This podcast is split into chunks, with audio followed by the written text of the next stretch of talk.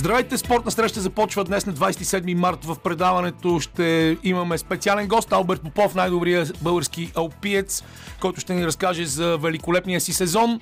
Иво Иванов ще се включи от Съединените Американски щати и с него ще дискутираме темата за мартенската лудост в баскетбола и арестуването на Бритни Грайнер в Москва. А накрая ще завършим с впечатленията на Валерия Видева от нова телевизия за световното първенство по лека атлетика, което завърши миналата неделя в Белград. Останете с нас до 18, ще бъде забавно.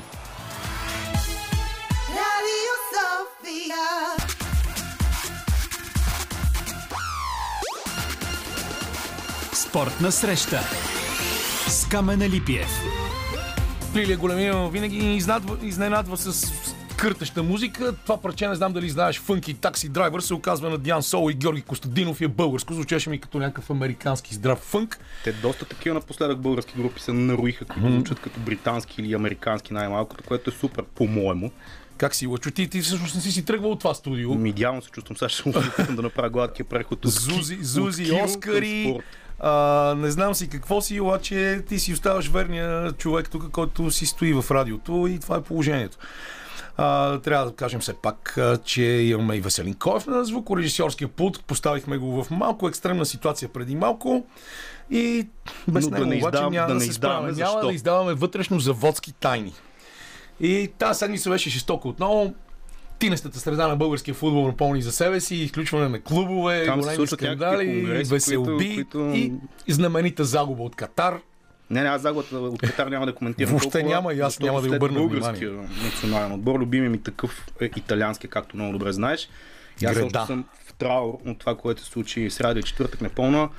Доста, доста тъпичко е след като си станал европейски шампион с една рекордна серия от близо 50 мача без, без загуба и си станал европейски шампион, дето се казва в дома на Уембли срещу домакина Англия с Дуспи, голяма радост цяла миналото лято, аз също включително. Казвал съм неведнъж, че съм фен на италиански национален отбор по футбол, но едни слабички квалификации, в които можем да кажем, че и нашия национален отбор допринесе за това да не се класират на това световно първенство италианците. Невероятен резил, между другото. Така футболна нация, която четири пъти става световен шампион, да пропусне два поредни мундиала е нечуван действително резил. И ако предния път с Русия на световното първенство, което аз пак не разбирам защо на руснаците им дават някакви форми, но да не се отклонявам. Защото имат кинти. Да, бе, верно. Не виждаш ли, че много, много събития в последните години стават заради това, че някой вади парите, show me the money и положението пък с зимните олимпийски игри се закучи жестоко, защото вече общо ето само с пропагандни цели се организират те. След това, което направи Путин в Сочи с този този огромен бюджет, Зимни олимпийски игри, беше световно първенство по откраднат. футбол. Еми, световно първенство по футбол и зимни олимпийски игри ги направиха, сега вече скоро няма да правят нищо. Да, понеже се отклонихме, ако при предното световно първенство в Русия не беше чак толкова много голяма изненада, че го изпуснаха италианците, защото тогава бяха в някакъв такъв преходен момент, смяна на поколението, отбора не беше обигран. А, сегашните и млади футболисти, които вече се наложиха, имат много силно поколение, честно казано, и мен затова много ме я, че го пропускат световното първенство. Тогава си бяха още по-слабички, сега обаче имат супер поколение, което по много глупав начин пропусна световното първенство, глупаво загубени точки, включително и срещу нас. Това им беше първият матч в Флоренция след а, европейското първенство. След това там То Жоржи това беше пък най-добрият матч сигурно на България в последните не знам колко години. ми да се радваме, че, че ние имаме принос за нещо. Жоржиньо, който много съм му набрал, тази псевдозвезда на Челси, изпусна сумата и дуспи по време на квалификациите, включително решителния матч с Швейцария, пардон, който ако беше влезъл на дуспа си се класираха директно. И Северна Македония, какво да кажа? Северна Македония, помниш, че веднъж си говорихме тук как се развива балканския футбол и къде сме ние и къде е Северна Македония. Балканския, И балканския младежки- спорт като цяло, защото а, колективните спортове се развият изключително добре във всяка една балканска страна, без България. Очевидно това е въпрос и на, на менталитет. На Защото в България пък сега имахме скандал в борбата, дали Тайбей, Ужусейн А, или да, Биляна да. Дудова да ходи. Това е и това гръмна жестоко, пък а, Биляна не отишла днеска на преборването. Въобще трънски трагедии стават непрекъснато. Миналата година коментирахме един матч да не излъжа, но мисля, че беше юноши до 17 години, когато македонците ни треснаха с някакъв резултат от типа на 5 на 1, 6 на 2 или нещо от сорта да не излъжа. Еми явно не е съвсем случайно, въпреки че който е гледал мача, италианците имаха около 15 голови положения, изпуснаха си ги, като, хайде да не ги жаргонно определям, като какво ги изпуснаха и накрая в последната минута македонците си вкараха един гол от малко Тук идва ред на любимото ни старо клише, когато не вкарваш, ще ти вкарат. Те си 92 живяха, минути. мен си живяха много стабилно техния пар Депренс, въпреки че съпоставката може би не е точно, защото има още един бараж, който Те ще играят с Португалия. Португалия най-вероятно второ такова чудо не виждам как ще стане и Кристиано Роналдо ще има, може би, късмета на стари години да иде за последното си световно първенство, което ще се провежда парадоксално или не в Катар, периода на ноември-декември, в края на тази година. Много хора не знам дали си дават сметка, че чакаме световно първенство, което няма да е през лятото. Катарците очевидно са не лош отбор, щом ни биха или пък може би точно обратното, нямам представа. Ми не знам, а, между другото не се сетих да звънем и на Стефан Георгиев, но тогава щяхме да се препълним догоре, наистина нямаше да имаме време за нищо, да го питаме, защото той беше в Катар с националния отбор, а, ях му някои постовете, каза, че в момента държавата прилича на строителна площадка, очевидно се готвят, готови да хвърлят много пари. Те стават център на, на спорта някакси в последните години, имат и Формула 1 и така нататък. И така Ами ето ти, понеже каза за Русия и парите, който си има, си получава състезания, въпреки че аз Катар не ги свързвам с някакви кой знае колко футболни традиции. Ами, Често казвам, нямам търпение вече да дойде следващото световно първенство, което е в Штатите. Не само заради Штатите, Мексико и Канада, пардон. Трите го доманкистват заедно, не само заради спомените от едно време, да се надяваме, че тогава и ние ще има стабилен отбор, който може да се класира. Италианците да новите стигнат до там. Скандала за борбата, две думи за него, защото и той беше един от акцентите в седмицата. Аз не знам в този български, нали, много изконен спорт, как стана в така в последните години, че жените го доминират. Ами, предимно. то стана така, че всъщност мъжете, в които се инвестират повече пари, натурализират се борци, някак си все не могат да хванат ръка. А, и в свободния и в класическия стил нищо не се получава. Сина на Адмен, Армен Азарян, не знам защо, доколкото знам, доскоро беше в категория, която не е олимпийска квота, Да. което е парадоксално предвид, че той ни е най-силният мъжки борец в момента. Всъщност този скандал е също за, за категория, която едно- едното момиче беше пратено а, на, в категория, която не е олимпийска. Биляна Дудова. Да, и в крайна сметка тя, тя не се яви на това преборване. Петър Касабов а, днес каза, че бил много изненадан, че това е станало. Той бе Юсин отива да представя страната ни на Европейското първенство до 62 Еми не, кг. то, ако хвана кружката си има опашка, те имаха преборване през седмицата, в което те бе не хвана, беше над нормата с килограмите. И де-факто това е служебна загуба, което обаче от федерацията решиха нея да пратят. Което пък тя си е това нейната нали, изконна категория, от която има медали от световно първенство от Олимпиадата, Олимпийските игри в Токио. Така че не знам, явно нещата не И са много. поправи се само за Олимпийските игри. Само заради теб. Само заради теб. И Формула 1 имаме днес. Серхио Перес спечели квалификацията за голямата награда на Саудитска Аравия. Ще започне от първа позиция, негов първи пол позишен в цялата му кариера. Мексиканец изпревари с 25 стотни Шарл Леклер, но Фераритата отново ни показват, както и загадна Иван Тенчев преди две седмици, когато правихме с него преглед на предстоящия сезон, че трябва да се пазим от Ферари, че те се играят малко като умрели лисици, а, но в крайна сметка са направили много интересна кола и Макс Верстапен е четвърти, но имат провал, има провал на, на, на Мерседес и на Хамилтън, така че ще видим Тази година се очаква Формула 1 да бъде доста интересна, защото в Разтапен със сигурност апетита. Айде, още да едно ти кажа, не знам клише. дали ще бъде толкова интересна, колкото миналата година с последно състезание, в което се реши всичко. Смятам, че ще има повече конкуренция, нали, сме на клишета тема, апетита идва с яденето, така че Верстапен сигурно след като миналата година спечели в последната обиколка буквално а, Формула 1. Тази година няма да се даде лесно, Хамилтън е ясен, Ферари очевидно връщат някакви позиции, така че ето има избор. И последно може би да кажа малко тенис тази седмица. Ами, ба, тенис, тенис, да кажем. Той отново имаме радваща новина за Григор Димитров, който отпадна Супер бързо, новина. бързо. И аз да ти кажа, честно съм още с много преки впечатления от а, това, с което съм взет в последните три дни. Защото в четвъртък, петък и събота в Ботевград бяха първите дни от турнира за Купата на България по баскетбол при мъжете. А, очакваха се големи драми. Всъщност а, имаше поне две. Първата беше в първия четвърт финал, в който Берой би Черноморец, усекатен абсолютно Черноморец, почти без никакъв състав, а, с а, продължение. След това много лесна победа на римски спортисти. Римски спортисти вчера биха Бероя с голяма разлика и са първия финалист в турнира. Левски пък отстрани Спартак Племен. Вчера се срещна с домакините от Балкан, които биха преди това Ямбол. И вечерта настана нещо ужасяващо. Матчът беше изключително спорван. А, публиката в Ботевград, която е най-баскетболната публика в България, реагираше изключително остро на голяма част от съдийските решения. Имаше няколко такива неща, които са свързани с новите промени в правилата и доста от зрителите не ги знаеха, както и може би някои от играчите и треньорите. В крайна сметка Левски успя да победи с а, една точка 74 на 73, но матча продължи час повече защото фенове се опитаха, или запалянковци, да използваме българската дума, а, се опитаха да влязат на терена, замерваха съдиите с бутилки, играчите на Левски с е и доста трябваше да бъде балканско. викната полиция. Да, имаше интересен случай, в който един запалянко, който се оказа от Ботевград, но Левскар, отиде да провокира агитката на Балкан, но се оказа, че преди това, поне такива са твърденията на, на хора от залата, а, хората от Балкан са свили шапката на детето му, която е левскарска. И оттам стана страшен скандал. За малко ще ще стане бой. Няколко удара бяха разменени.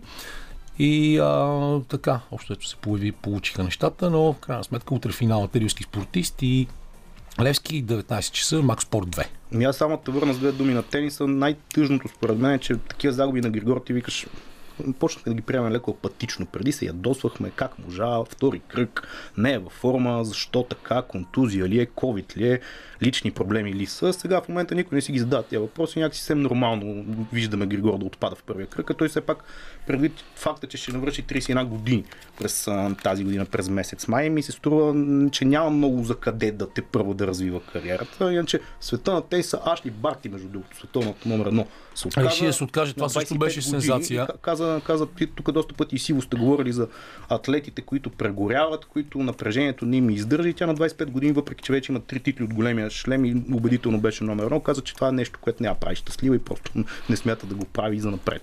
Да, много пъти ставаше дума за такива психологически сривове и това го видяхме също така и, а, и в, а, на Олимпийските игри, когато говорим за а, Микела Шифрин, когато не се справи кой знае колко добре. Въобще има много такива случаи. Миналата година това се случи с най-добрата гимнастичка на Съединените Американски щати, но това е положението. Въпросът с психическото здраве е със сигурност е изключително важен и трябва да му обръщаме внимание всички. Не знам, тук изчерпихме ли всичко? Ами, мисля, че горе това са акцентите за спортната седмица, за политика. Предлагам да не си говорим, че Днес ще много пропуснем. Ще дълго. пропуснем тази височина, Има- защото ако започнем, трябва да намесим веднага всичко, което става в Украина, а, да говорим за шестето в България, което от някои дори много големи медии не беше отразено както подобава и се го каза, че едва ли не. Да не говорим, че Ам. вече позакъсняло. Да, не, все пак беше на първия месец от, а, от началото на специалната военна операция, на войната, Така ама разбира се. в Берлин, например, още на първата седмица имаше 100 000 души по улиците. Добре, обещах да не говорим за Няма политика и без обещаваме. доста неща. Приключваме тук, пускаме си една песен, след това е много интересен материал на Феня Искра Декало, но той ще дойде след минути. Продължаваме с обещания на материал от Израел. Това беше и екстремната ситуация в студиото, но ние винаги сме готови да се справяме с трудностите. Иначе нямаше да работим в медии по никакъв начин, нямаше да, да си помислим за това. А, след като през 2018 година колездачната обиколка на Италия имаше за първ път свой кръг а, извън Стария континент и за него беше, за домакин на това състезание беше избран Израел. Сега въпросът е дали ще има и състезания по ен- ендуро, знаете, шампионата по този екстремен мотокрос в своята лига по светите земи. А, затова питам кореспондента на Българското национално радио в Телавив, всъщност кореспондентите Феня и Искра Декало. Ето го техния материал. Състезанията по твърдото ендуро, което се счита за най-трудно физически и психически при двуколесните моторни спортове, трябваше да стартира на брега на Мъртво море през отминалия септември. Тогава пик на пандемията затвори летищата на Израел. Имаше забрана и заструпване на хора а интересът към рисковия спорт бе голям. Вече бяха издигнати екраните, на които чрез предаване на картина от дронове можеше да се наблюдава цялото състезание. Публикът край трасето не се предвиждаше. Маршрута трябваше да премине през отвесно спускащи се планини, чиято особеност е, че се намират под морското равнище. Има опасност и от подвижни пясъци, буланими, защото състезанието е в юдейската пустиня.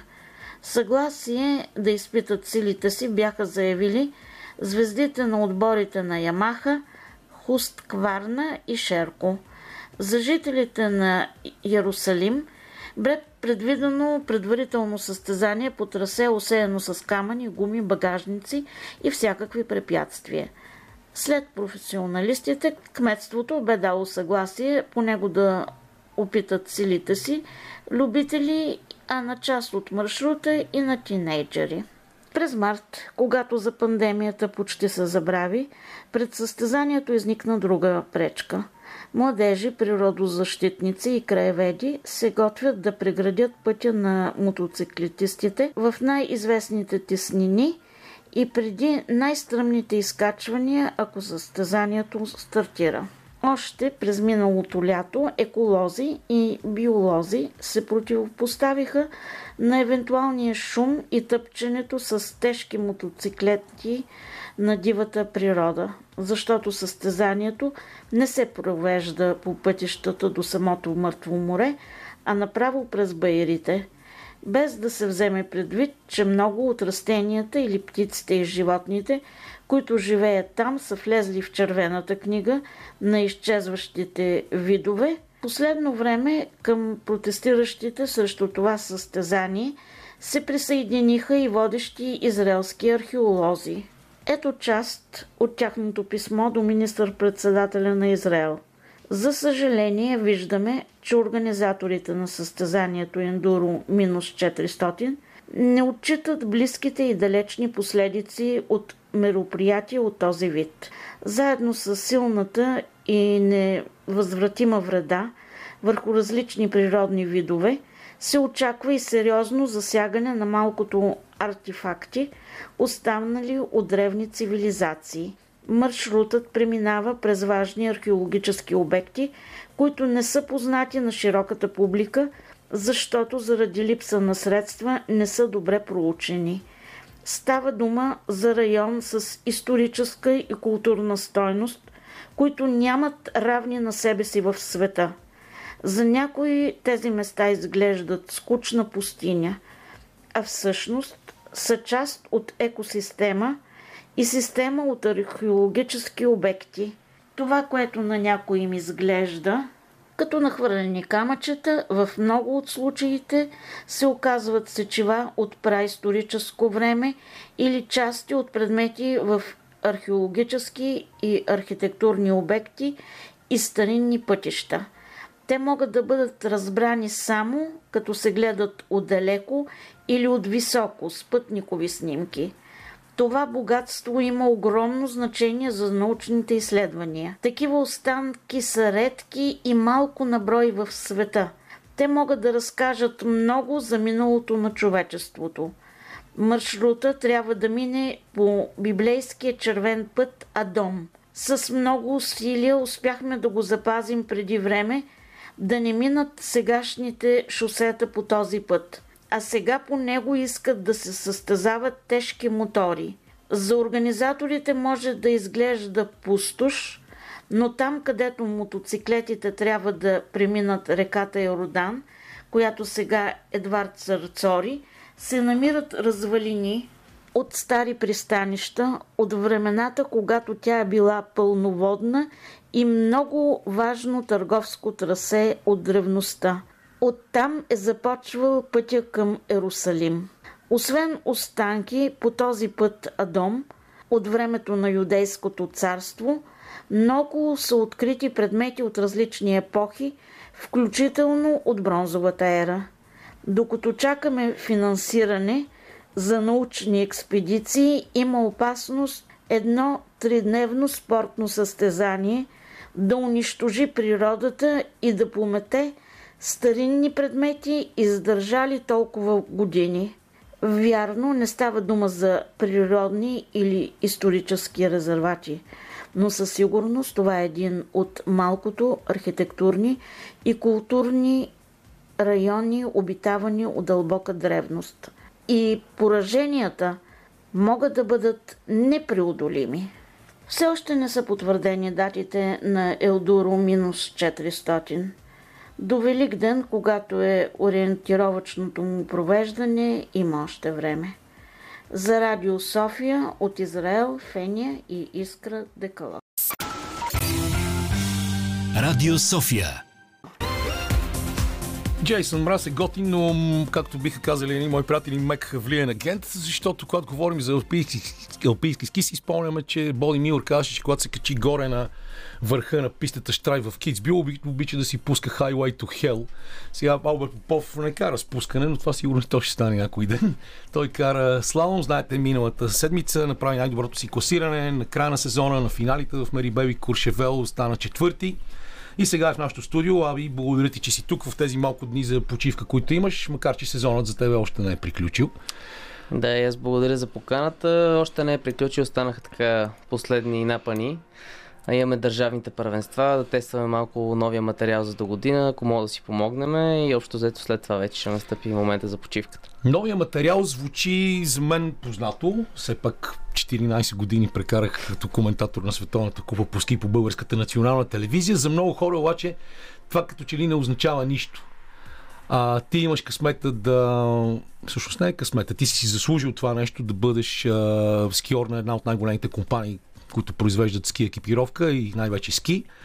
И това помага, но за да избереш добрия материал трябва много тестове и много, много внимание върху условията. Кажи няколко думи за това, макар че може би това не е най-добрият начин да започнем, но просто Ми ти нищо, отвори думата. е част от играта и трябва да се знае. А, общо взето всяка година на края на сезона излизат вече така новите модели ски. И дали по-добри, дали по-лоши, ние трябва да ги тестваме, за да разбереме дали а, самата фабрика не са направили нещо по-бързо, още по-хубаво и така или иначе трябва да се тества с а, материал, който до момента сме а, избрали като най-бърз. А, така че правим едно сравнение и ако нали, новото нещо, което са измислили е по-бързо, Работи по-добре. по-добро, а, така започваме следващия сезон вече с новия модел. Но в крайна сметка в подготвителния период за следващия сезон, който е през лятото, когато има сняг само по глечерите в Европа, защото ясно е, че ние още нямаме достатъчно много мускули за да ходим в Нова Зеландия или в Южна Америка на предсезонна подготовка. Отново има про- продължава това тестване, нали така? Не, не е фи, финала на тестването на материала сега. Не, в края на сезона. Лятото в Швейцария по гледчерите, там винаги се започва точно с това да, да се избере така подходящия модел за мен, с който аз да започна да се развивам, да стигна максимума на тези ски и, и да ми помагат. Все пак нали, материала малко или много помага на това аз да се да покажа какво мога на пистата, защото когато си с грешния материал, просто винаги има нещо, което куца и не се получава. Постигането на такива класирания като твоите и трайно задържане в елита на слалома, което е най-конкурентната ди- дисциплина, каквото и да си говорим, не всеки може да прави скоростни дисциплини по много различни причини, а, един много дълъг процес. За теб той започва от най-ранната детска възраст и също тук трябва да отворим една скола и да споменам едно име, което се казва Марти, което е Мартина твоята майка. А, какво, така като погледнеш назад, макар че още си доста млад, какви са ти нещата, които ти успя да научиш в този много дълъг процес и за да, за да стигнеш до това, да си спокоен, хладнокръвен и да не се притесняваш от това дали пистата е по твоите изисквания, а да караш дори на трасета, които до преди 2-3 сезона ти бяха трудни, имам предвид с по-дългите равни участъци. Всичко е в подготовката и работата, която си свършил преди състезанията да дойдат. А, ако си си свършил добре работата, ако знаеш, че си се справил добре и това ти вдъхва доверието, когато дойдат състезанията да, нали, така да се отпуснеш и да покажеш това, което до сега си правил на тренировки. Така че процесът е дълъг а, с годините, нали, може би така начина по който съм вярвал в себе си ме е бутал да върва напред. Търпението, защото а, това, че на 16 години не си в световната купа, нали, не би трябвало да те събори. Ами, просто си изчакваш правилния момент, нали?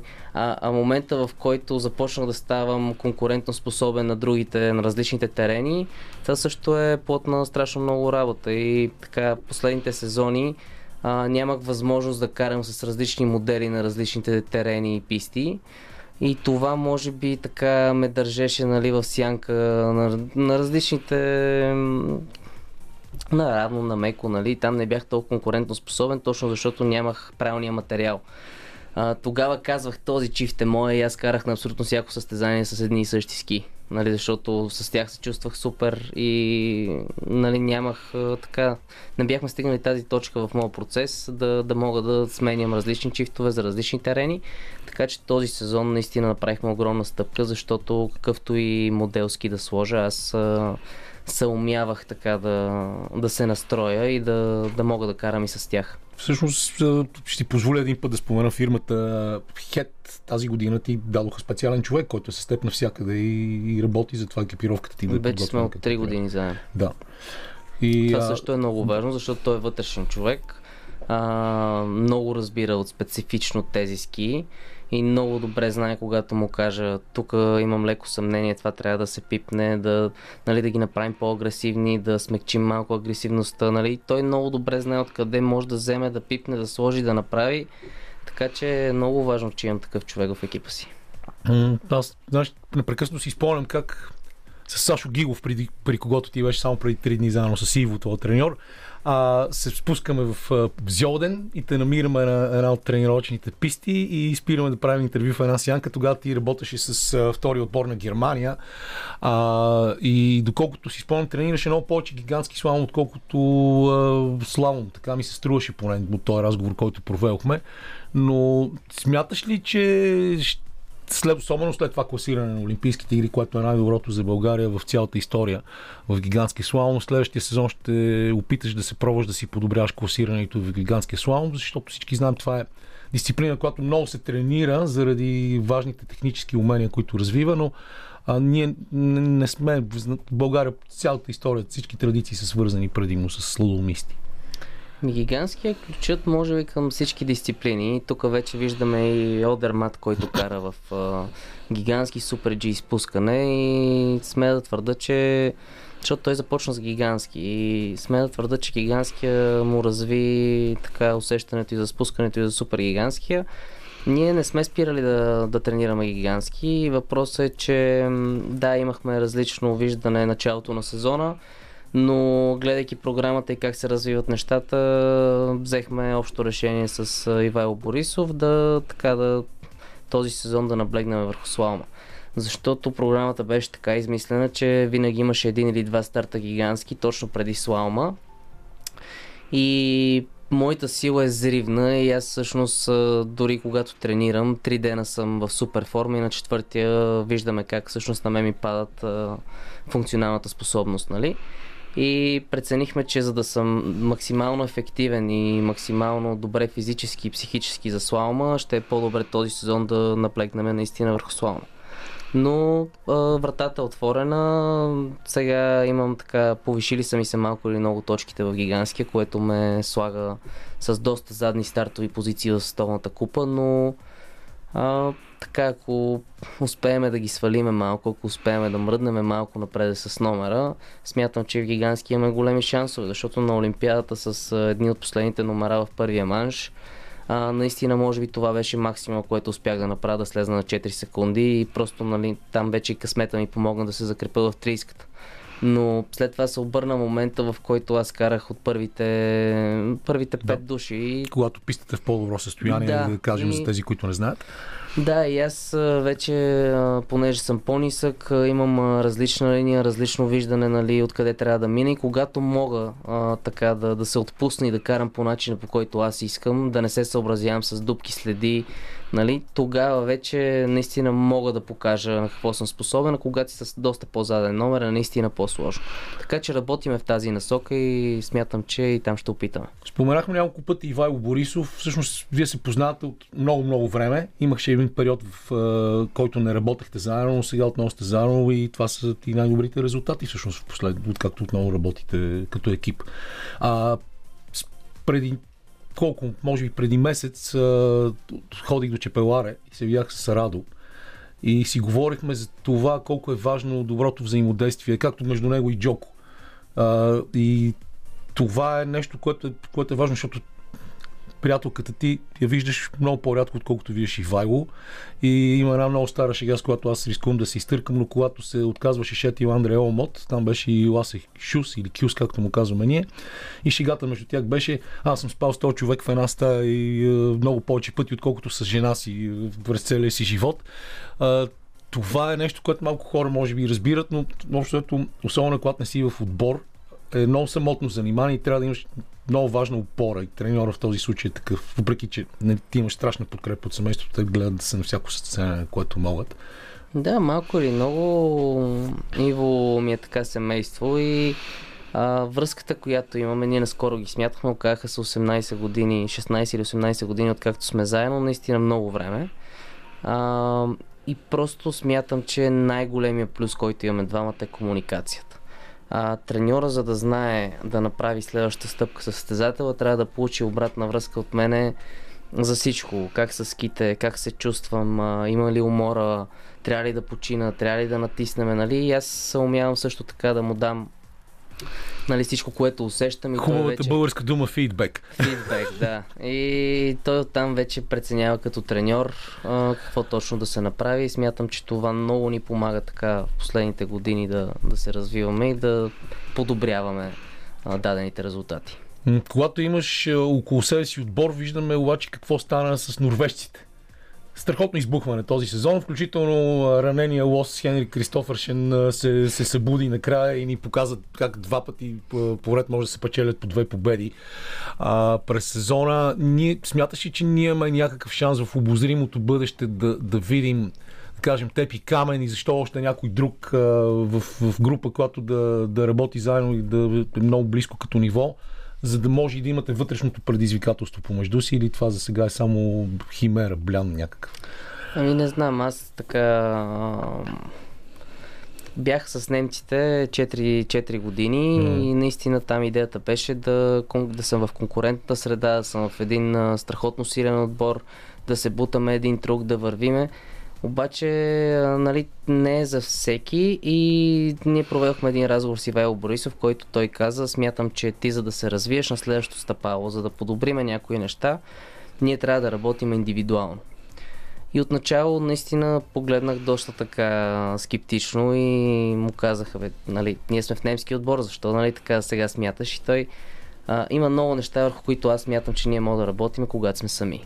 Когато сме с немците, ние не можем а, да кажем, днес ще се реди за Не, Алберт. не целият- можеш да извадиш индивидуалния модел, да бъдеш човек, който, върху който да се концентрира цялата, цялата подготовка. Точно така. Да кажем в най, по най-простия начин. Аз трябва да се развивам специално в такива трасета, защото ми куцат и не се справям добре. Обаче немците, примерно, могат да са добри и се редат други трасета, които на тях нали, им трябват повече тренировки. И тогава, нали, като един българин в отбора и той не може да каже аз искам това и това да направя и всички немци се съобразят с тебе. Така че направихме този риск да сме индивидуални и всъщност лятото, когато така а, променяме техниката, подобряваме някои а, неща в карането, тогава може си сам. Може да си действаш точно върху нещата, които ти искаш. Да тестваш ски, нали?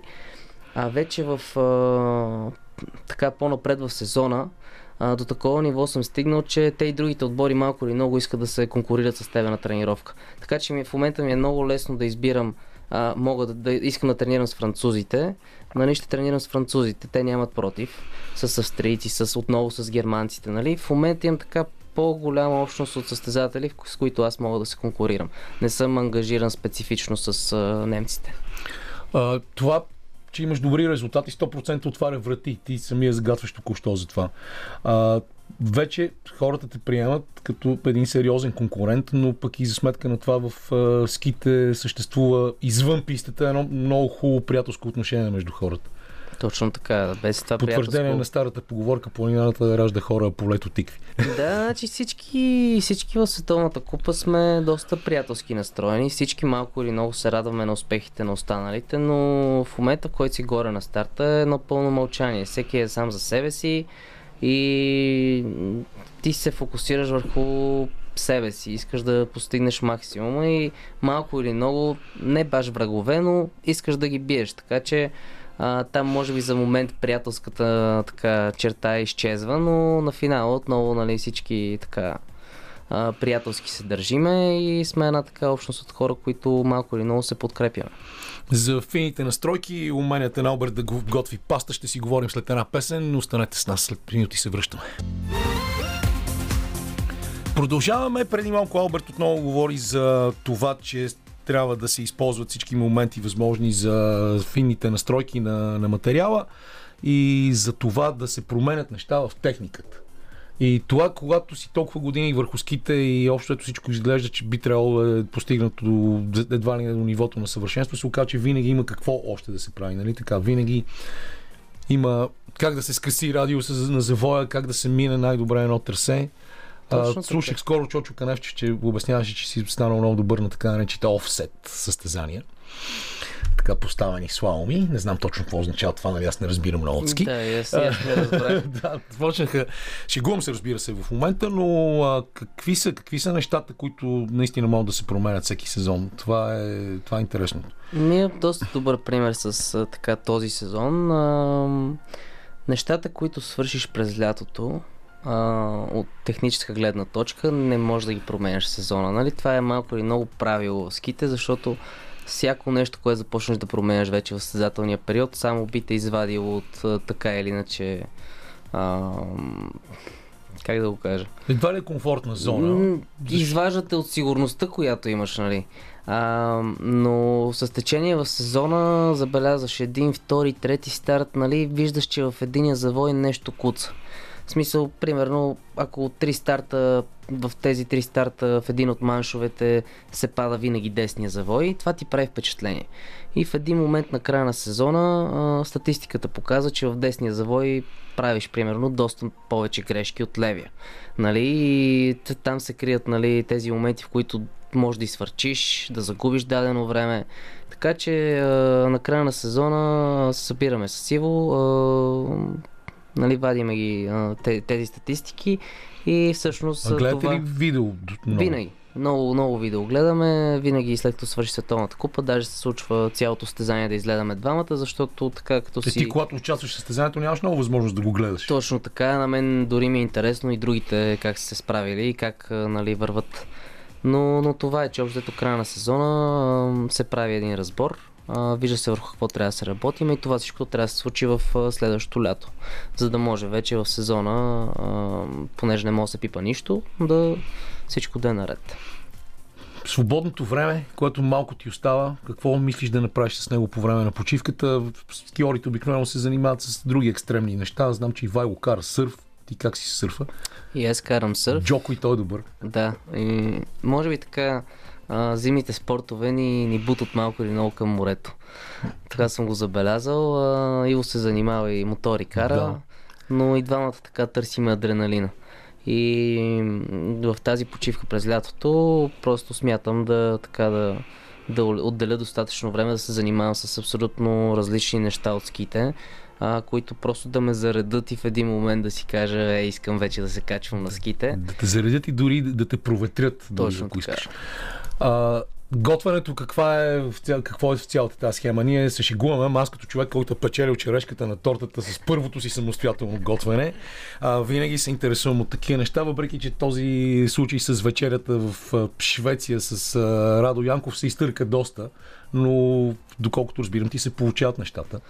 Да, а, значи никога така до сега не съм имал а, желание настройка да готва, а, но в последните години така короната ми помогна, защото се наложи, наложи се в някакви моменти така да а, да се отделиме, да спиме в апартаменти, да не се храниме на обществени места, нали, да сме малко по-отделени. А, и тогава Иво ме пита, еми хубаво, нали, ние ще спиме в апартамента, ма кой ще готви? И аз тогава му казах, нали, еми ние сме пет а, така възрастни мъже, викам, как така не мога да си изготвиме, нали, викам, добре, щом вие не можете, викам, аз ще фана и аз ще готвя и почвам да вада рецепти, да, да чета, следвам ги и така сме да твърда, че от а, първия път а, ми се получи. И не е било мога три неща и ще готва само това. Ами питам отбора, нали, не сте настроени какво искате, вади се една рецепта и, и просто го правим. Искам да провокирам и нашата гостенка в студиото. Ние имахме едни други гости, които си тръгнаха, защото а, ние нали, имаме, а, имахме си договорка, че тя идва само да гледа, но тук с тебе приятелката ти, на мен ми е много интересно тя как ги изживява тези моменти, защото ти онен казва в портал, ай ми трябва да търпи, нали, не знам си какво. Обаче кажи сега, това, това е малко като а, моряшката жена, която чака да се, Да. върне, да се върне човека от рейс в океана. Да. Как, как а, ти, тежи ли ти на тебе това? Как успяваш да, да се справяш? Здравейте. Ами, а, да, няма как да не тежи, при положение, че сумарно около 6 месеца в годината го няма. А пък ние вече сме доста време заедно, живееме заедно, така че липсата се усеща, определено е така. Но така запълвам моето ежедневие с неща, които мен ме влечат, неща, които на мен ми харесват, нещата, които правя за себе си. Така че Ако нямаше успех, ще е много по-сложно. и това, да. Определено това Да. държи, да. Аз съм сигурен, че следващите цели, разбира се, са подиум в а, Световната купа, но за да се стигне до него има естествено много работа. Ти си, както се казва, самотен ездач. Видяхме колко време хор, чакаха хора като Сане Хорошилов, като ракетата Дейв Райдинг. А, смяташ ли, че е дошъл момента в следващия сезон, разбира се, чукнем на дърво и на кедър, да всички да сме живи и здрави? И ти най-вече. Да, стига да сме живи и здрави и по начина по който работиме, виждаме напредък всяка година. И се надявам така с този завършък на сезона, с тази заявка, която дадох, до година да я потвърда и дори да, да се качиме до този желан подиум в последните два сезона, защото така на доста състезания виждам, че наистина ме делят едни минимални стотни от а, това постижение. Така че, както в момента стотните не са на моя страна, до година, по-до година може да са на моя и това да обърне така сезона. Защото този сезон бях на 3-4 пъти, бях наистина на... Наистина на едно такова почти невидимо разстояние. Точно така, в рамките на 30 стотни от подиума, което... 16-19. Да, смятам, че с а, 4 резултата а, на подиум на сезон, това вече нали, е нещо, което ние ще се борим към това и го желаем. Добре, аз ви го пожелавам. Успех, поздрави на, на Ивайло, приятна почивка и в новия сезон да започнем с още по-радостни новини. Алберт Попов беше на гости в нашото студио. Спортна среща продължава след 17, когато отново на линия, този път от Сейнт Луис ще бъде Иво Иванов. Sofia.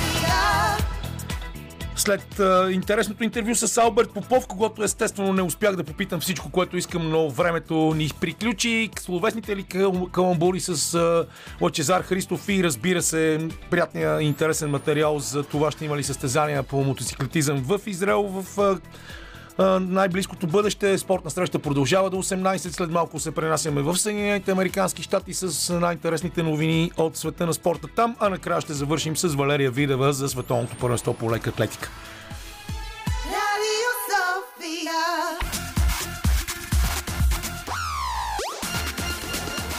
Спортна среща с Камена Липиев.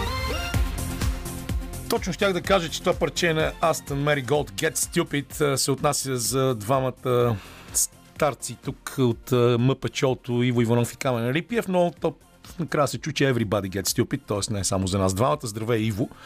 Нали не се обиждаш, че те наричам така. Мана, мана, тъм, тъм, тъдърам. Време е да се костюмираме, време е да се гримираме, време е да започне кукленото шоу. кукленото шоу.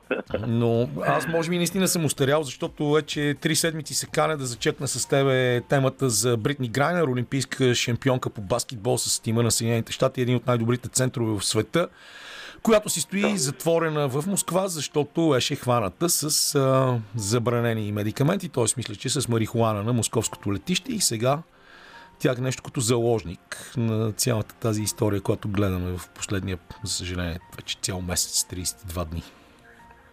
Да, да, Камене, за съжаление, а, не само според мен, но и според повечето юристи тук, според повечето а, привърженици на баскетбола, а, Бритни е задържана по политически причини. А, нали, прекалено голямо съвпадение е нейното задържане а, и а, кризата, политическа, економическа криза, която се разигра нали, след 24 февруари. И а, какво ти кажа за Бритни Грайнер, ти знаеш какъв играч е. А, това е една от най-доминиращите баскетболисти, ба- баскетболисти в целия свят. А, една от малкото представителки на женския баскетбол, която е в състояние да забива в коша и не просто да забива лекичко, а действително да забива. А, без нея в редиците си може би нямаше да има олимпийска титла отбора на Съединените щати. Тя просто в подкошието има такова присъствие, че м- противниковите а, състезателки избягват дори да влизат под коша. А, така че Бритни Грайнер, а, обществена тайна тук е, че а, е любителка на марихуаната, но това е вярно за много спортисти тук в последно време, особено, а, които използват а, канабис а, за релаксация, за да разпускат и за намаляване на стрес. И ам, не знам дали е известно на нашите слушатели, но марихуаната е вече легална в много американски щати. Да кажем, в щата Колорадо е напълно легализирана за рекреация, за рекреационни цели. Ам, там е, има нали, напълно регулирани магазини, производствени центрове и така нататък на марихуана. А, също така марихуаната е легализирана почти напълно в щати като Вашингтон, а, а, Орегон, а, дори в щати в Средния Запад като Оклахома, а, марихуаната е почти напълно легализирана, а в моя щат, който е доста консервативен Канзас, да кажем в моят град, ако те хванат с определено количество марихуана, те го обяват един долар. Това е символично, символично наказание. Всъщност тетрахидроканабиолът, което е активното Да. вещество, вече на много Активно. места се използва като лекарство, включително и в България Да. вече могат да се намерят хапчета, които имат такова съдържание. Ти- Макар, че тук това да, не, е, не е легализирано. Швейцария е много, да, знаеме за Холандия и така нататък. А, а пък а, Бритни Грайнер е заловена не е с някакво количество марихуана, с остатъци, някакви остатъци от марихуана в нейното вейп устройство, нали? Така че, според почти всички, това е политически мотивиран арест. А, за съжаление, тя се превръща в изкупителна жертва в момента а, изкупителна жертва на конфликта. И а, чак до май месец а, е удължено е удължен нейният арест. А, така че тук се полагат юридически и политически усилия тя да бъде освободена, но сега безплодни. Стискаме палци всичко да е наред с нея. Тя е, тя е свестен човек. Да, понякога малко по-експлозивна, може би, отколкото а, трябва. Доста пъти сме виждали как избухва и си изпуска нервите, но да. А, това е съвсем друг Да. въпрос. Въпросът е да не отиде да направи компания на Алексей Навални в някоя трудова колония, някъде с по-голяма Да, присъда, защото да. това ще Може би точно заради скандал. тази експлозивност употребява марихуана, защото ти знаеш, тя има обратен ефект. Марихуаната. Много и неща стават в щатите тези дни. Имам още няколко минути до края на първото ни включване и мисля, че за тебе може би най-големия шок е продажбата на Тайрик Хил. А, защото това е един от героите на, на Канзас. това разтърси цялата футболна общественост. Не само мен, не само феновете на Kansas City Chiefs, а цялата национална футболна лига бе в шок. Защото Тайрик Хил в последните 6 години беше, може би, най-бързият играч в НФЛ, което е просто най-конвертируемата валута в, в американския футбол, скоростта. Той е с прякор гепардът по очевидни причини. Той е човекът, който предизвика Юсин Болт в надбягване. Нали, Юсин Болт го обмисляше това, дали да се впусне в, в едно шоу с един спектакъл надбягване с Тайри Хил. Той беше много важен играч за Канзас Сити Chiefs, за Патрик Махолмс, за спечелването на Супербол на отбора и след това появяването на следващия Супербол, защото той разтягаше игрището. Това е просто едно от най-ценните неща, които може да притежава един отбор. Човек толкова бърз, че да разтегне игрището. Това е ам, фраза, която се използва често тук, защото в футбола пространството е от огромно значение. Отварянето на пространство е безценно. И той е човекът, който създаваше пространство с скоростта си, то при- принуждаваше противниковите отбори да го пазят с двама играчи, понякога с трима. И това създаваше пространства не само за него, за останалите играчи, като Травис Келси, да кажем, Мекол Хардман и така нататък. Правеше живота на Патрик Махомс много лесен и правеше живота на противниковите отбори кошмар. А, нямаше отбор, който да не го беше страх, изправяйки се срещу Канзас Сити Чифс, най-вече заради Тайри Хил. Може би повече, отколкото от Патрик Махомс, а, звездата квотербек на Канзас Сити. Така че Тайри Хил беше разменен, а, беше изпратен в Майами, а, където получи моментално договор от 120 милиона долара, превръщайки се в най-скъпо платеният wide receiver в историята на футбола. 4 годишен договор, 120 милиона долара. Канзас Сити Чифс нямаха възможност да му предложат този договор. Неговия договор изтичаше до година, така че Чифс щяха да го имат още една година, но те дадоха заплата от половин милиард долара на Патрик Махомс. Половин милиард долара. Това е най-скъпо платения играч в света, в който и да било спорт. И тук в Националната футболна лига има таван на заплатите и отбор не може да харчи повече от определен таван. Така че те нямаха възможност, просто нямаха логическата възможност да му предложат такива пари и се наложи да го пуснат да си ходи. Размениха го срещу а, пет пика в драфта. А, в драф... Ня... Дори играч не получи. Тоест, от чисто стратегическа гледна точка, това е много интересен момент за развитието на отбора в бъдеще. Това е едно, м, една инвестиция в следващите сезони. Означава, че Точно Патрик Махолмс ще има с кого да играе в следващите сезони, защото знаем, че драфта винаги е извор на невероятни таланти година след година. В дългосрочен план, дългосрочен план много мъдър ход. А, Тайрик Хил на 28 години. Ти знаеш, скоростта е едно от качествата, които си тръгват след 30. Той искаше договор за 4 години. А, в дългосрочен план може би е по-добре, а, но в краткосрочен план, следващата година, това ще нарани отбора. Но, това, както ти каза, това е инвестиция за бъдещето. Добре, Иво, благодаря ти. До този момент приключваме. След това ще разберем защо Леброн Джеймс спечели златната малинка и кога ще бъде последния матч на Коуч Кей. Дали някой знае това? Едно от най-пусканите парчета в Радио София, това на Силк Соник. Ние обаче се пренасим отново отвъд океана, където в Сент Луис ни чака Иво Иванов. Златна малинка за Леброн Джеймс. Очакваше ли това? Мисля, че този втори вариант на Space Jam, който беше чакан много дълго, се превърна в а, нещо като сезона на Лос Анджелис Лейкърс тази година.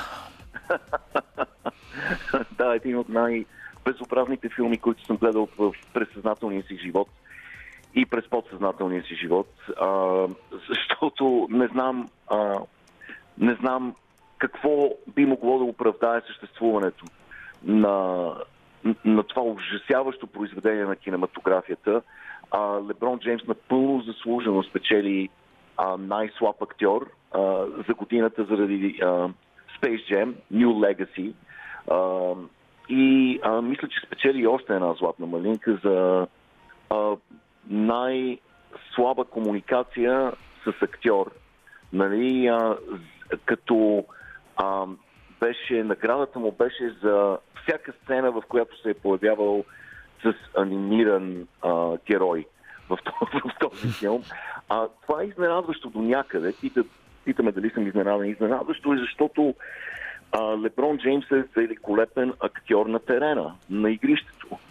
Нали? А, един от най-опитните, най-добри симуланти на игрището. А, и а, също така а, не мога да пропусна да отбележа великолепната му игра, този път сериозно го казвам, в ам, филмът на Ейми Шумър и а, Джад Апатал, а, не знам дали си го гледал, не знам как е преведен на български Не, Trainwreck. не съм, пропуснал съм. беше... Да, това е комедия с участието на много популярната комедийна актриса а, Ейми Шумър.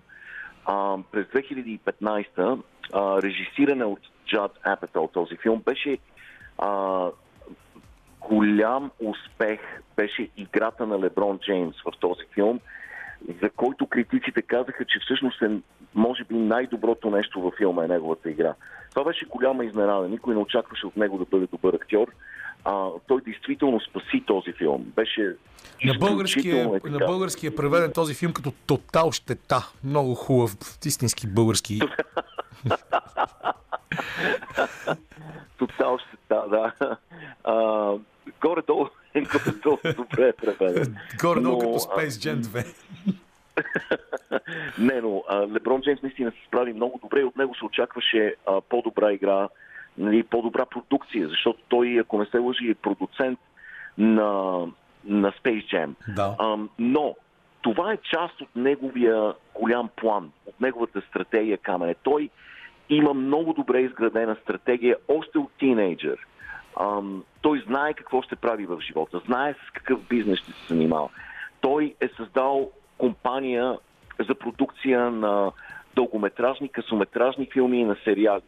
И тази компания е много успешна. Той има в момента като продуцент 53 заглавия. Той има, 53 има и много светъл при- пример пред себе си в а, лицето на Меджик Джонсън с неговата авантюра с а, кината, които направи, която направи. Да. И разбира се, за съжаление, непрежалимия Коби Брайант, който спечели и Оскар за късометражно кино. Оскарите са до вечер, няма да говорим за тях, защото предишното предаване беше посветено изцяло на церемонията през нощта. А, време е да отделим няколко минути за мартенската лудост. Отборите рязко намаляха, но прави впечатление, първо, че Сейнт Питърс продължават. Победиха Пърдю с 67 на 64. Напред са и катранените пети от Северна Каролина, отбора на Васко Евтимов и разбира се на Майкъл Джордан. Те победиха UCLA, един отбор, който беше фаворит. Дюк играят с Аркансо, а пък вие отивате да се срещнете с Майами. Другата двойка във вашата част на схемата в последните 8 отбора Elite 8, които останаха, са Хюстън и Виланова. Да. А и, и знаеш ли, ам, говорихме миналата седмица, само преди десетина дена имаше 64 отбора. В момента са останали 6. 6 отбора. Така се развива мартинската лудост. Просто това е стихия, стихия от баскетбол. Да, всъщност, директно извинявай, елиминиране. Дюк и Виланова, аз а, пропуснах, че те си спечелиха мачовете, да. Да, това се случи вчера. Ам, така че тези резултати са много пресни с нощи. Ам, и вече на практика имаме половината от Final Four е определена. Дюк и Виланова отиват на Final Four. За кой ли път? Дюк всъщност за 13-ти път. Вярваш или не, Коуч Кей би рекорда на Джон Вуден и е за 13-ти път на Final Four. Джон Вуден има 12. Друг въпрос е, че Джон Вуден спечели, Да. титлата и нали, във всяко едно от а, пътешествията си към Final Four, но а, да, а, сагата на Коуч Кей продължава. Това негово а, нали, а, шествие, последно прощално шествие продължава. Той обяви преди началото на сезона, че това е последната година, в която ще бъде треньор. И на практика всеки един матч на Дюк се превръщаше в нещо като трибут нали, за, а, за Коуч Кей, а, подобно на последния сезон на Коби Брайант. И а, вече в началото на мартинската лудост всички бяха под напрежение, защото всеки матч можеше да бъде последен. И, а, но а, отбора играе много силно, стегна се, преодоля дефицитите си. Ам, знаеш как беше смазан от Северна Каролина в последния матч на Коуч Кей в, а, а, на собствен терен и по време на турнира играят най-добрият си баскетбол в момента. Как го правят? По много старомоден начин, Камене. С игра, предимно стрелбите им са в подкошието. Те искат високопроцентна стрелба. А, и Коуч Кей се върна към корените на баскетбола. Изостави тройката, вкара играчите си в подкошието, а, м- създаде комбинации, които да пренесат топката колкото се може по-близо до коша и да стрелят високопроцентни стрелби и по този начин а, печели отбора и естествено добра защита А, това си е нещо като а, типична черта на отборите на Коуч Кей. Защитата и Пауло Банкеро най-после се започна да се превръща в звездата, която всички очакваха да бъде и започна да вкарва. Така че Дюк са отново на Final Four. Виланова, а, които в последните години са един от най-доминиращите отбори, са на Final Four а, за трети път в последните 5 години. А, така че това едва ли е голяма изненада. А, днес имаме още два мача, които ще определят другите двама участници в Final Four. А, Канзас ще се сблъскат с Майами, които току-що отмъкнаха на Канзас Тайрик Хил. И Надявам се да не отмъкнат имаме отмъщение, защото единственият отбор поставен под номер едно, който остана Да. в битката за финалната четворка е Канзас. Всички други Точно отбори са с доста по-задни номера в схемата. А, нали стана, Да. стана дума вече. Сейнт Питър са 15 и те играят с Да. третия Пърдю. А, Да. Дюк, които биха Аркансос с номер 2 в тяхната схема, а, първи отбор изхвърча. И останаха Северна Да. Каролина, които са 8. Да, да, да. Никой не очакваше това от Северна Каролина, които имаха страшно слаб сезон. Но, но най-важно е да играеш добре по време на Мартинската лудост. Да се класираш за Мартинската лудост, да бъдеш един от 64-те отбора и след това да, да играеш най-силния си баскетбол в точно необходимия момент. Северна Каролина а, а, играе днеска с а, пепеляшката, с, а, с, Сейнт Питърс. Това камене е отборче от един миниатюрен университет в а, Джерси Сити, на две крачки от Манхатън. Залата им, залата им за баскетбол е като гимназиална зала. Ам, и е шок, шок за системата, защото до този момент отбор поставен под номер 15 никога не се е добирал до елитните 8, до последните 8. Е, днес имат шанс срещу Северна Каролина и толкова пъти ги бяха отписали. Те се сблъскаха с могъщия отбор на Кентаки. Елиминираха ги. А, след това Мъри Стейт. Елиминираха ги. Ти спомена Пардил, които всички казаха няма как Сейнт Питърс да пият Пардил с двама играчи да са по 2 и 10, с страхотни гардове. Пиха ги. Как ги бият? Гледах мачовете им камене.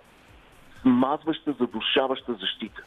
Това са хора, които са подготвени физически, а с неописуем аеробен капацитет, с преса от началото до края, с просто задушаваща защита. Така печелят. Не ги е страх от никого тези момчета.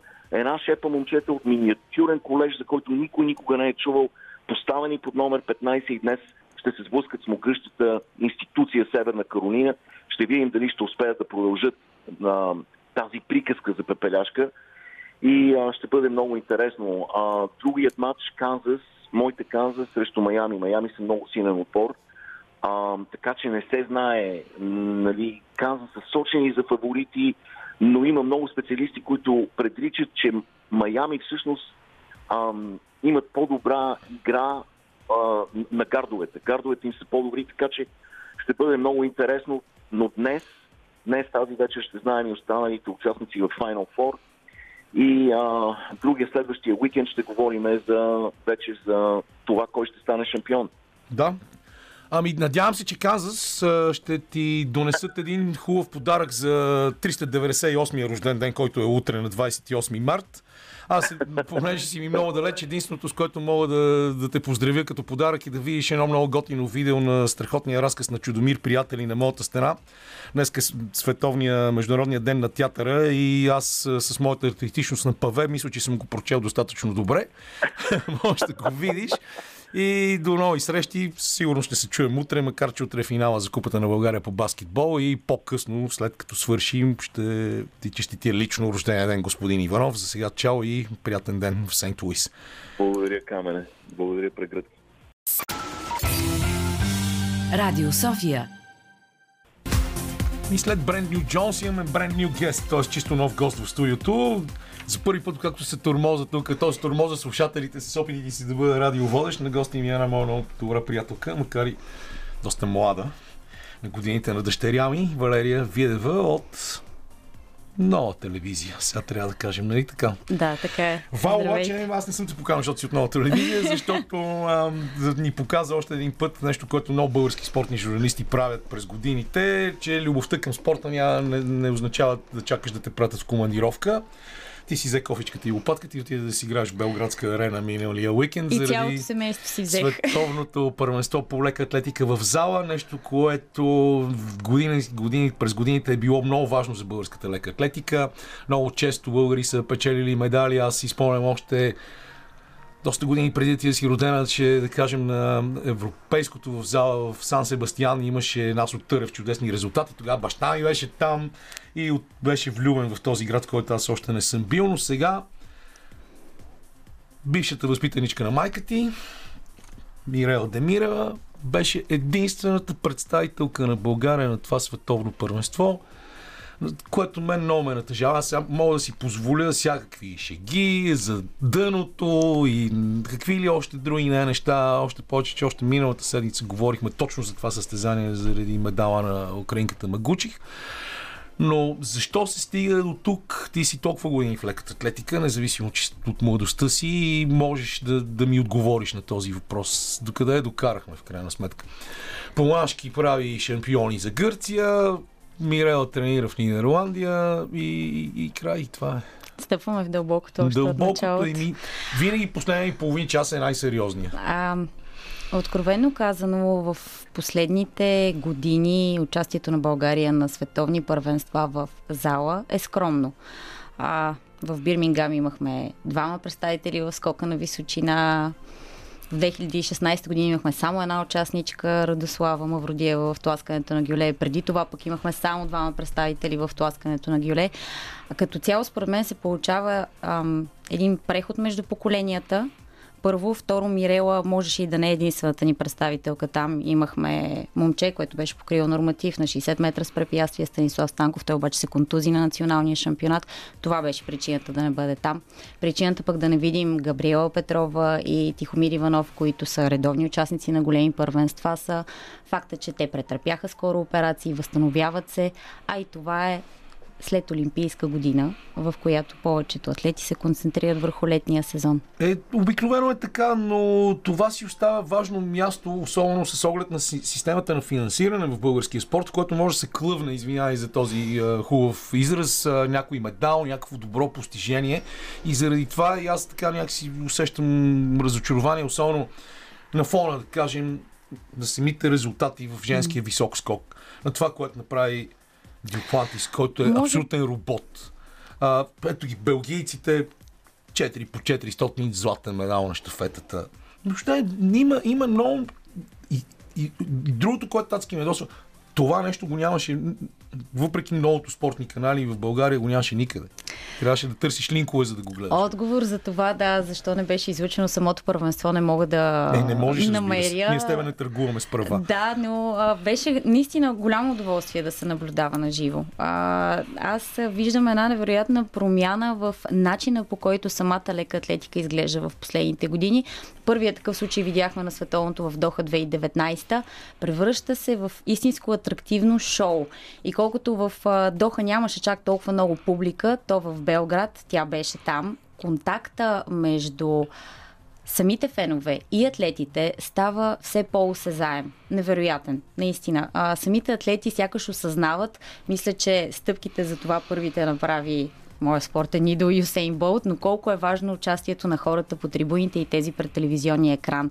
Да се почувстват като част от самото състезание. Тук повечето атлети се погрижиха за това. Най-вече, може би, най-големия шоумен, който видяхме, Джан Марко Тамбери, олимпийския шампион в скока на височина, който въпреки, че не беше в най-добрата си форма, въпреки, че беше само с две скокови тренировки буквално през 2022 и то забележи, защото заговори за условията. Джан Марко Тамбери е бил само с две скокови тренировки поради факта, че е бил изключително студено на място, на което тренира. Това е олимпийски шампион в Италия. Един от двамата олимпийски шампиони, нека да, Да, кажем, защото това двамата, беше защото там също е един от най-хубавите да, моменти на олимпийските Наистина един от най-уникалните скачачи, но а, виждаме много иновации, светлинно шоу, музика, начина на представяне на самите атлети беше толкова атрактивен. А, спомена за световните рекорди. Юлима Рохас от а, Венецуела в тройния скок. Тя самата също винаги толкова а, горещо призовава публиката да я подкрепя, че просто не може да Тя останеш сякаш е, тя сякаш е родена звезда. Ние преди малко си говорихме с Иво какъв добър актьор е Леброн Джеймс, въпреки златната му малинка, но, но начинът по който тя изглежда е достатъчно пред, Впечатляващ. впечатляващ, за да се запалиш и да гледаш нещо, което дори, дори да не разбираш от него, макар че нали, тройния скок в България би трябвало да е доста добре познат Познат заради е, познат е. Чавдар Чендов, Христо Марков, а, Тереза И в Маринова. женския също троен скок, да.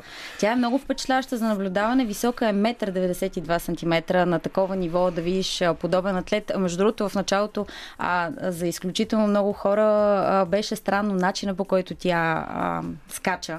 Но първо в последните години тя се готви под вещо ръководство на Иван Педросо. А, след това искам да разкажа една история как те двамата са се запознали, защото наистина е изключително забавна, но а, с такава бързина и лекота изпълнява скока си, а, че просто не можеш да разбереш тя как преминава границата от 15 метра, без да ска понякога.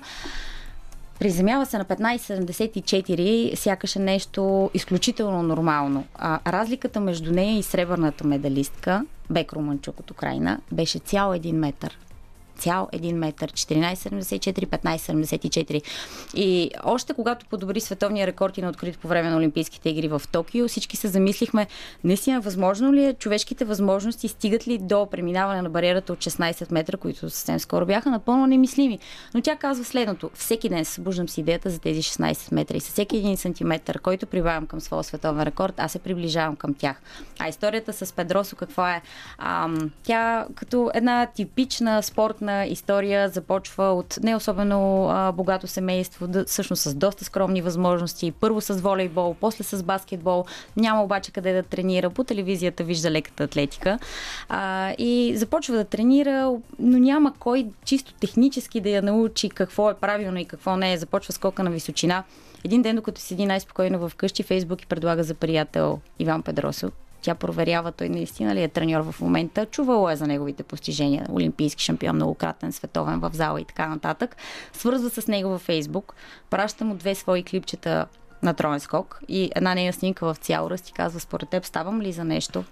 И той казва, ела да тренираш в Испания, ще те направя велик. И в момента, може би, един от най-великите атлети, които сме виждали. За мен е удоволствие, да, а, че живея в нейната ера, за да я виждам как скача. Само да кажем, че Иван Педросов иначе е кубинец, но както много кубинци избра правилния път към свободата и дойде в Европа. И в- има още много атлети под негово ръководство, но наистина е а, уникално е тя да се наблюдава. А Как а, ти се видя това световно първенство в град, един от малкото градове в Европа, който всъщност подкрепя руската инвазия в Украина? А, имаше присъствие на толкова чуждестранни атлети. Самата публика беше много положително настроена към всички украински участници. Можеше да се видят украински флагове и подкрепата. А, всъщност, толкова силна беше, колкото почти за сръбските им състезатели. А знаеш, че тя е много гореща. А, видяхме, разбира се, само ам, жени участнички на това първенство. За тях на радост печелиха и медали, а, но бяха изключително добре прияти в а, Сърбия. Ти спомена и Магучих, която беше пътувала три дни от Украина, за да стигне до Белград, но наистина бяха много добре прияти там. Еми, сърбите също спечелиха златен медал в дългия скок. Кралицата на Белград. Ивана Волета, така ли правилно да, се и казва? Шпанович, както е по-позната. Да, тя отскоро е а, щастлива съпруга. Ами, 7 метра и 6 сантиметра. Тя наистина показва, че в Белград трудно някой може да я победи. Трябва да се има преди и спецификата на световните и европейските първенства в зала, че това се случва на подиум, който ако пасна на определени скачачи, може да ги изстрелят до нови лични постижения или рекорди на първенствата, а пък ако не, може да се представиш много под възможностите си. Очевидно на нея и пасна, защото това беше най-добро постижение в света за сезона премина границата от 7 метра и естествено донесе... А, зад мен имаше група от деца, които очевидно бяха от лекоатлетически клуб в а, Белград. Не можех да си чуя мислите от а, подкрепата, която имаше за нея всеки път, когато заставаше на разбега си. Наистина цялата зала се тресеше. И Гъщеря ми казва, когато ни слуша, да внимавам с Валерия, да не се разсеяме с на нещата, които ми пише. Но, поздрави. Белградска арена е място, което ние, за съжаление, нямаме в София и нямаме в България. Имаме една единствена клета зала фестивална, която все пак още става, като сега основния Става. си след Става, ремонта. да. Но можехме да имаме и прочутата не се казва така, нарочно ще го кажа, зала Арена Армеец, която така ние че остана по-къса а, и чакаме залата в Бургас. А, защо Етиопия спечели най-много медали? И понеже ни слуша Цветана Божурина, може си представиш колко задължаващо е това, ще трябва да ми кажеш няколко думи и за женския финал в волейболния шампионат при жените, в, волейболния шампионат в България. Ако искаме да извикаме някой друг, може да го поканим на площад Батенберг, където от 16 часа до този момент тече концерт в подкрепа на украинския народ, който в момента е в най-трудния период в цялата си история, може би, но ние обещахме да си говорим за таблицата с класирането по медали на Световното първенство по лека атлетика в зала, което завърши миналата седмица в Белград, не в Ботевград.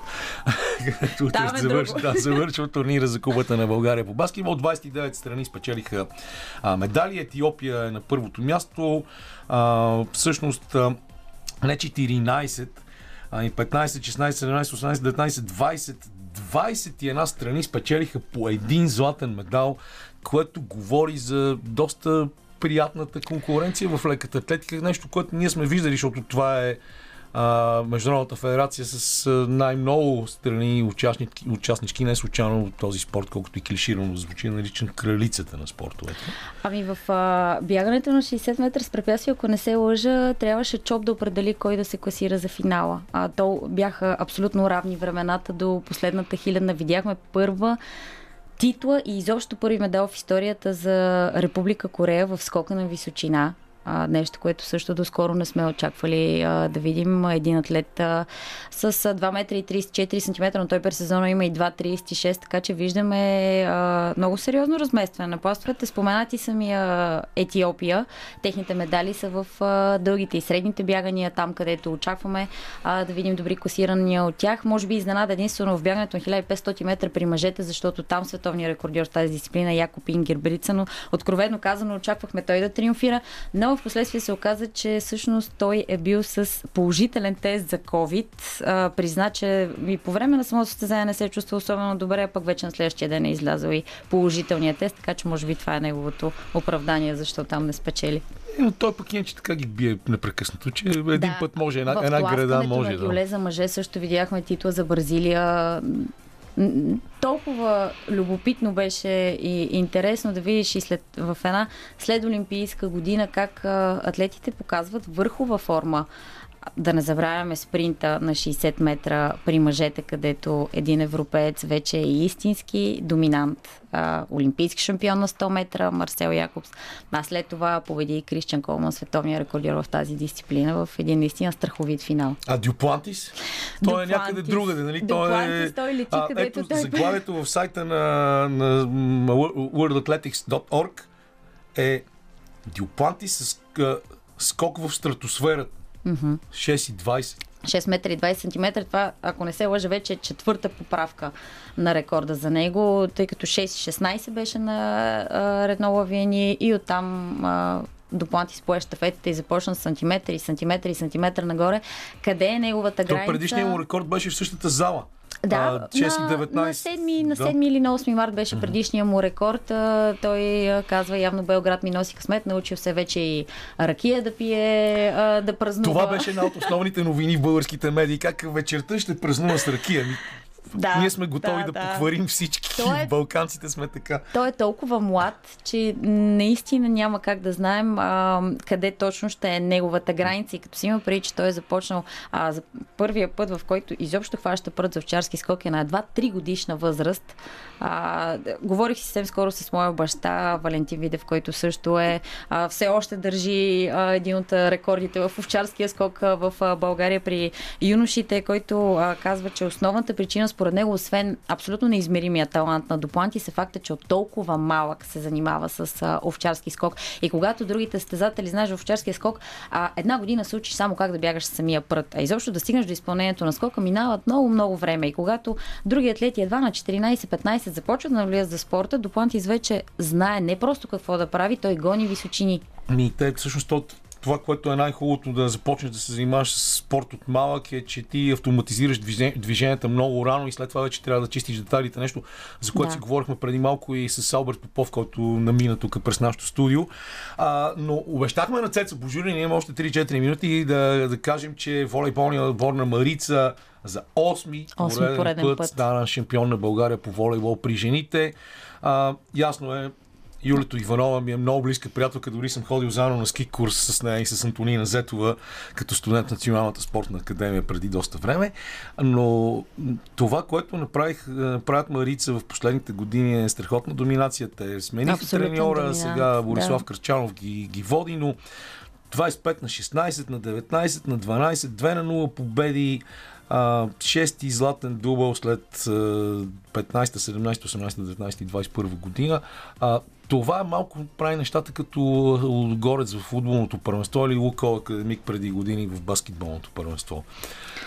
Ами със сигурност не е лесно за останалите отбори, когато знаеш, че има един толкова доминиращ отбор. Всъщност Марица сверява часовника си в Шампионската лига и не веднъж, разговаряйки с състезателки и с треньори през годините, а на Марица споделя, че не е лесно и другото, когато отидеш в Шампионската лига и не играеш в конкурентно способно първенство в собствената ти страна, да бъдеш съответно и на желаното ниво и, в, и на европейската сцена. Това е изключителен проблем и аз като човек, който дълго време се занимава с баскетбол, го видях с очите си и това беше един от постоянните разговори, независимо кой е начало като треньор в, в Лукал Академик, че ти можеш да направиш един отбор, който да е абсолютно доминираща сила тук в първенството, но когато вътрешната конкуренция не е на високо ниво и ти отидеш и се сблъскаш с отбори, които играят в много по-спорвани първенства и те винаги се оказват по-готови, отколкото си, си ти, за да направиш нещо, независимо в какъв турнир играеш. Ами, можем само да поздравим Марица, тъй като виждаме, че очевидно а, метода, който са, имат през последните години, школата, начинът по който се работи там, очевидно е правилния. Да, правилния. Въпросът е просто да, да се надяваме в а, другите отбори в България да се зароди някаква амбиция тази хегемония да бъде нарушена и също така те да им, имат възможностите да си, да си позволят а, лукса да направят конкурентоспособни отбори, защото аз смятам, че както в женския волейбол, така и в женския баскетбол България има много не- неразкрит потенциал и е Много по-лесно да таланти. се търсят високи резултати точно в тези две направления, отколкото ние а, сме ги забрали, отколкото при мъжете. Просто такава е ситуацията. Пък тази седмица и стана ясно, че и Цецо Соколов няма да играе за националния отбор и а, нещата там няма да изглеждат много добре в Лигата Има много талантливи и в мъжкото ни направление и там изключително много звезди. Въпросът е вече кой как ще се развие в годините. Ще видим.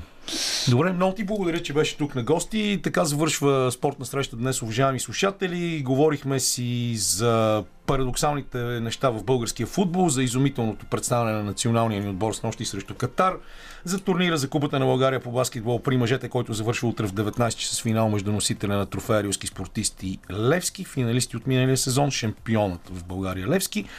А, също така и Иванов ни разказа за златната малинка на Леброн Джеймс и за държаната като заложник в Москва Бритни Грайнер, а с Валерия естествено си поговорихме за световното първенство по лека атлетика в зала, което завърши миналата неделя в Белград. Това беше всичко.